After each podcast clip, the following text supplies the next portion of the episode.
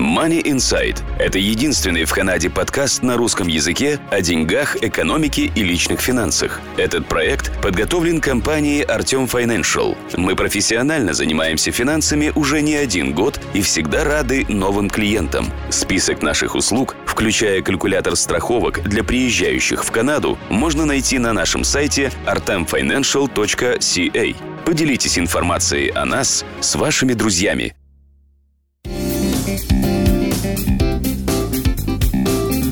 Здравствуйте! Вы слушаете Money Insight, подкаст о деньгах и финансах компании Артем Financial. И с вами я, Марина Буланцева.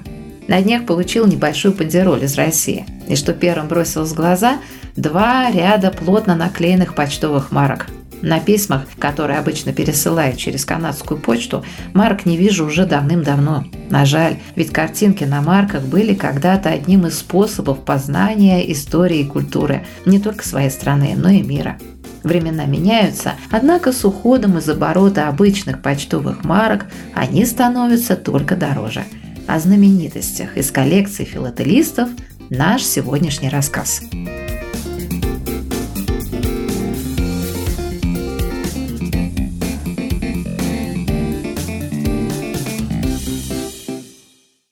Филателисты – народ упрямый. В то время как обычные люди прячут в укромном месте денежные банкноты, они пекутся о почтовых марках, практически так же, как и коллекционеры живописи. Деньги любят тишину, марки тоже. Хранить их следует в специальных папках, кляссерах. Кляссеры в специальных шкафах с постоянной температурой и влажностью – Хотите полюбоваться экспонатом из коллекции? Сначала наденьте перчатки, а потом осторожно, взяв пинцет, извлеките марку и, не дай боже, повредите зубчик на линии перфорации. Эту церемонию я помню с детства, так как один из моих дедушек был солидным филателистом-коллекционером. Но увлечение по наследству не передалось, хотя почитать о раритетных сокровищах всегда интересно. Вот, к примеру, на сайте монетник.ру можно увидеть изображение так называемого шведского уникума – почтовой марки желтого цвета, номиналом в 3 скиллинга. Шведские скиллинги – это монеты, которые имели хождение до 1855 года. На первый взгляд ничего особенного. На желтом фоне изображен малый герб Швеции – в стране в середине XIX века выпускали несколько марок с аналогичными принтами, отличавшимися цветом и номиналом – 3, 4, 6, 8 и 24 скиллинга. Секрет головокружительного успеха этой марки в ошибке при печати. Но как это произошло, то ли вместо полагавшегося с трех скиллинговой марки желтого цвета типографский рабочий залил зеленый, то ли в машину вместо клише зеленых восьми скиллинговых марок случайно положили клише трех скиллинговых. В общем, об этом история умалчивает. Производственный брак, разумеется, но вот продолжение сюжета с сайта монетник.ру. Школьник Георг Вильгельм Бакман интересовался марками, поэтому просматривал конверты от писем, приходивших его деду. Среди прочих марок он выбирал самые необычные, поэтому обратил внимание, что среди попадавшихся ему зеленых трех скиллинговых экземпляров первого стандарта оказался один желтый. Нельзя сказать, что марка, невзирая на нетипичный цвет, очень заинтересовала Георга – Поэтому, когда представился случай, он без раздумий продал ее торговцу за 7 крон, примерно полдоллара. Опытный торговец отлично понимал, что любые отклонения от нормы у филателистов весьма ценятся, и с помпой представил приобретение на одной из выставок. Расчет оправдался. Слухами о необычной марке заинтересовался самый известный коллекционер той эпохи – барон Филипп Феррари – 1894 году барон приобретает экземпляр, аналога которому так и не нашлось, за 4000 гульденов, примерно 3000 долларов США. Ко второй половине 20 века шведский уникум уже обрел статус первого номера в списке филателистических редкостей Европы – на последнем аукционе, когда он выставлялся на торги уже в нашем столетии, итоговая сумма перескочила отметку в 2 миллиона 300 тысяч долларов США.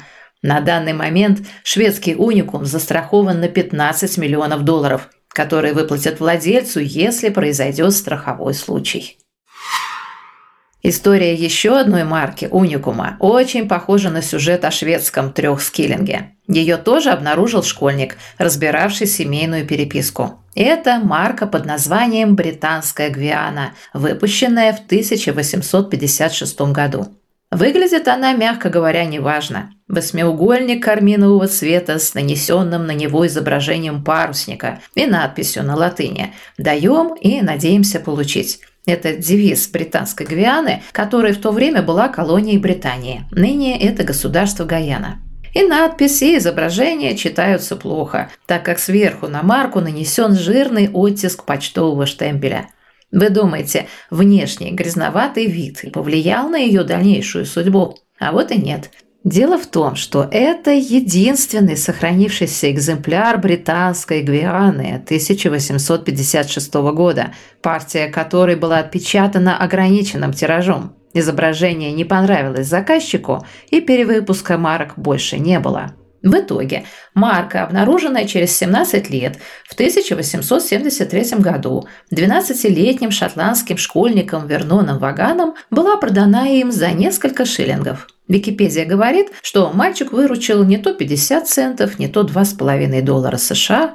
На данный момент сокровищем владеет старейший в мире дилер почтовых марок Стэнли Гиббонс, который приобрел ее уже в наше время за 8 миллионов 300 тысяч американских долларов. У школе мы упомянули Стэнли Гиббонс Group Limited, то не могу не рассказать историю возникновения этой компании. В деле, как оказалось, тоже был замешан школьник. Легенда филателистического бизнеса Стэнли Гиббонс, согласно Википедии, началась с сына аптекаря по имени Эдвард. Девятилетний предприниматель уговорил отца-фармацевта выделить ему уголок для торговли почтовыми марками в его аптеке. Цитирую Википедию. Счастье улыбнулось Эдварду в 1856 году, который считается годом основания компании. Когда он выкупил за 5 фунтов у двух заезжих английских моряков сумку с гашенными марками, которую те, в свою очередь, выиграли в благотворительную лотерею в Кейптауне. В сумке находились тысячи марок мыса Доброй Надежды, так называемые треуголки Капской колонии, включая несколько бракованных экземпляров с редкими ошибками в цвете. Их успешная перепродажа положила начало будущему процветанию предприятия, торговому дому Стэнли Гиббонс, основанному в 1865 году. Конец цитаты.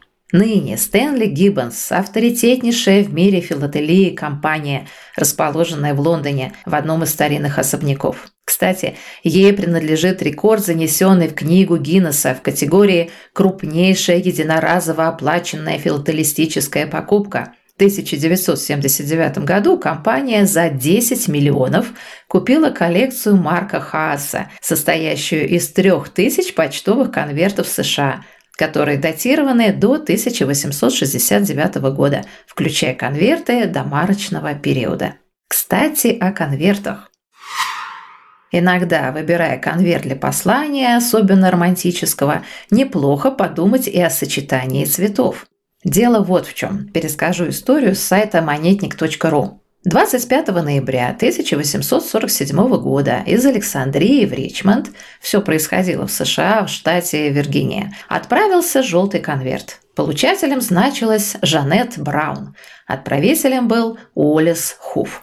Несмотря на дальнее родство, она была его троюродной сестрой, молодые люди испытывали друг другу романтические чувства и вскоре сочетались с браком.